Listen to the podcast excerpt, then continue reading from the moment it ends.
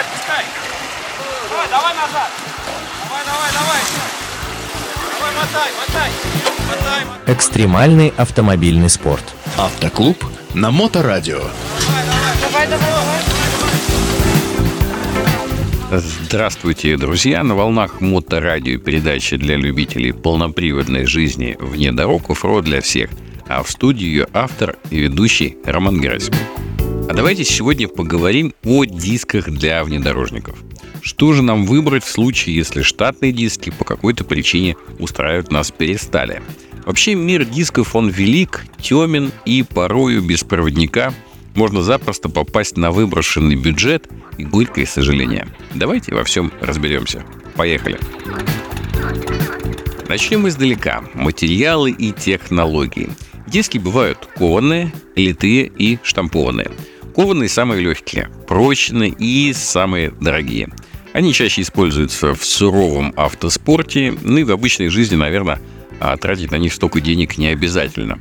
Поэтому куда как чаще можно встретить на дорогах литые и штампованные диски. Литые хороши тем, что достаточно легкие, им э, просто придать любой дизайн, любой цвет. Однако есть и минус на бездорожье в том, что при ударе такой диск может фатально треснуть, отколоться вообще кусок может, и исправить это будет, конечно, уже невозможно. Литые диски больше подойдут под ровные дороги, под хорошие скорости и ну, для придания нарядного внешнего вида. Штампованные стальные диски простые в изготовлении, и поэтому они дешевые. Но есть свои минусы. А, они вообще тяжелые, недостаточно тяжелые, и еще они имеют свойство покрываться неэстетичной ржавчиной. Но если мы говорим про суровую эксплуатацию на бездорожье, то они, наверное, будут самыми ремонтопригодными, потому что при их повреждении их просто выпрямляют молотком и едут дальше. То есть убить такой диск довольно непросто. За это его, кстати, и ценят многие в длительных автономных поездках. Ну а еще из-за простоты производства у штампованных дисков гораздо шире размерная линейка. Теперь вы знаете все про материалы, выбирайте сами, из чего вам подойдет диск, исходя из своих условий эксплуатации. Теперь перейдем к параметрам диска, к основным, которые вам необходимо знать, чтобы подобрать их на свой автомобиль. Первое. Диаметр диска. Он измеряется в дюймах и привязан в своем минимальном значении размеру тормозного механизма. Да, то есть понятно, что диск не может быть меньше, чем суппорт или барабан тормозной. Но в максимальном своем размере он должен э, вместе с колесом как-то собранный помещаться в арку. Да? То есть вот это нужно понимать. Обращайте внимание на рекомендованные производителем автомобиля размеры дисков. Исходите из этих параметров и из такой логики, что чем меньше диск тем более высокую резину можно поставить. А это, в свою очередь, довольно актуально для бездорожья, так как высокая резина будет лучше плющиться и будет больше пятно контакта. Когда диск у вас большого диаметра, резина будет, так сказать, низкопрофильной, ее будет меньше. Это хорошо для классных дорог, где нужно проходить там повороты на скорости, и где шина будет меньше подламываться, и устойчивость э, на этой дороге у машины будет на таких дисках лучше. Ну и надо понимать, что погнуть, сломать при пробое будет, конечно, проще диск с большим диаметром и меньшей высотой резины. То есть, понятно, резина быстро сплющится, и весь удар придется на диск. Второе. Ширина диска. Она измеряется тоже в дюймах. Общая рекомендация при выборе ширины диска – она такова. Диск должен быть на 25-40% уже, чем резина, которую вы планируете надеть. Наверное, исключением будет какие-то ну, внедорожные истории, такие суровые спортивные, когда диск старается делать минимальным, там, пятерочку, пять с половиной, потому что а, как показывают исследования, такие наши даже наглядные такие а, испытания, которые мы проводили, на узком диске, как ни странно, резина максимально плющится, очень хорошо плющится. Но в обычной жизни на внедорожник ставить такие узкие диски совершенно не обязательно. Потому что резина будет неравномерно изнашиваться. А на грязи, в бездорожье, когда машина ездит только на спорт, там это не так важно. Сверловка.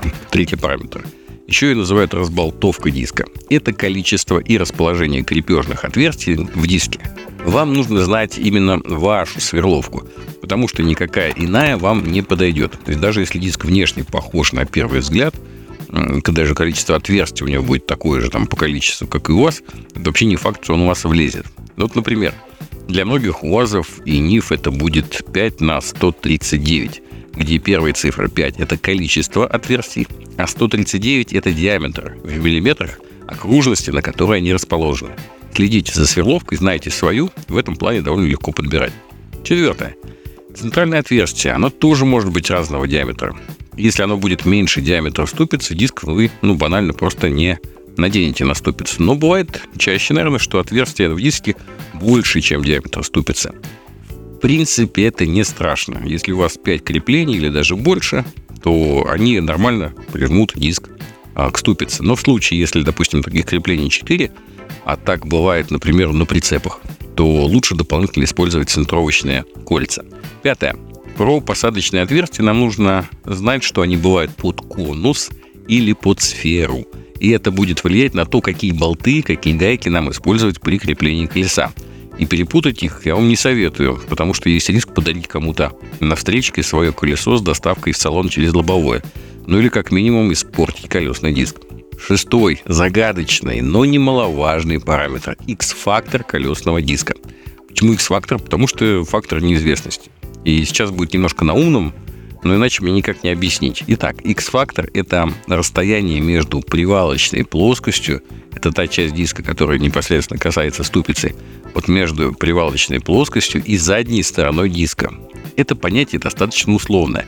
Это скорее даже жаргонное а, понятие больше, чем инженерное. А суть в том, что диски внутри, они тоже бывают разные формы и разные конструкции, и они могут вступать в конфликт с разными частями тормозной системы, то есть попросту задевать за тормозной суппорт, например. То есть диск у вас, например, по всем параметрам идеально должен встать на вашу машину, ну вот вы его примеряете, прикручиваете, и он внутренними лучами скребется от тормозной суппорт. Чтобы этого избежать, перед тем, как собрать колесо на новом диске, аккуратно примерить его на ступицы, поставьте, покрутите тихонечко. Если э, что-то произойдет, если они будут задевать, то их можно, диск без повреждений можно будет вернуть.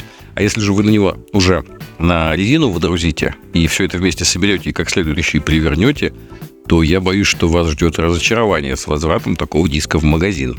Далее, седьмой. А, ну, такой менее очевидный параметр, однако существенный для тех, кто ездит по бездорожью. Размер хампа – Хамп – это вообще выступ на поверхности диска, который предназначен для того, чтобы удерживать бескамерную шину на ободе диска. В принципе, они, хампы, если мы не собираемся в большой спорт, неважно какие, но они есть, они держат резину, все в порядке. Но, например, если мы говорим про TR1, где запрещены а, всякие внешние фиксации вроде бедлока, то там, например, э, наваренный увеличенный хам помогает удерживать Э, резину на диске, что, в общем, предотвращает ее разбортировку при низком давлении. Это важно. Восьмое. Последний, но не по значению параметр, вокруг которого не утихают споры на форумах джиперов уже много лет. Это вылет диска. Вылет диска – это расстояние между плоскостью прилегания диска к ступице и осью симметрии диска. То есть, простыми словами, этот параметр показывает, насколько диск относительно ступицы будет смещен наружу или внутрь корпус автомобиля. Его обозначают буквами э, английскими И, Т. Он бывает положительным, отрицательным и нулевым. И здесь нужно понимать важный момент, что чем меньше параметр ЭТ, тем больше колесо смещается наружу автомобиля, а чем параметр больше, тем колесо уходит внутрь, то есть все наоборот. Выдвигая колесо наружу, мы увеличиваем колею, как следствие увеличиваем, конечно, устойчивость, но проигрывая немножко геометрической проходимости. Кроме этого, порой при установке шины увеличенного размера нам становится необходимо отодвинуть колесо от элементов подвески, за которые штатное колесо у нас раньше не задевало, а новое колесо какой-то причине задевает. Тут надо понимать, что а, при этом увеличивается, если мы отодвигаем колесо э, наружу, увеличивается нагрузка на ступичные подшипники, и мы рискуем, если слишком большой сделаем вынос, переборщив с этим, задеть уже колесом об арку и пороги. И плюсом очень сильно будут расходоваться часто у нас ступичные подшипники.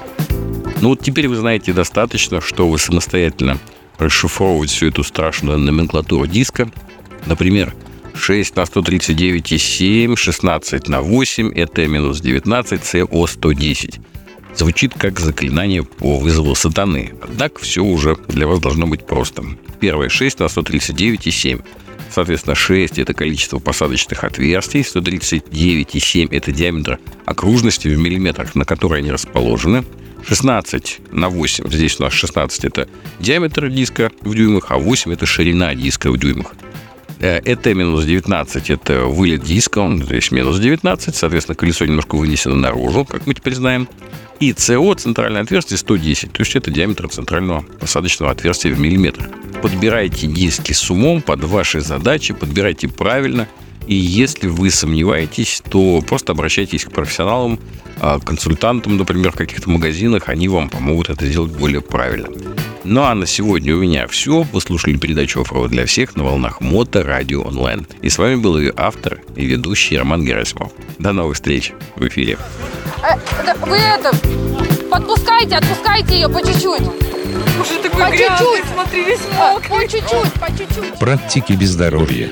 Автоклуб на Моторадио.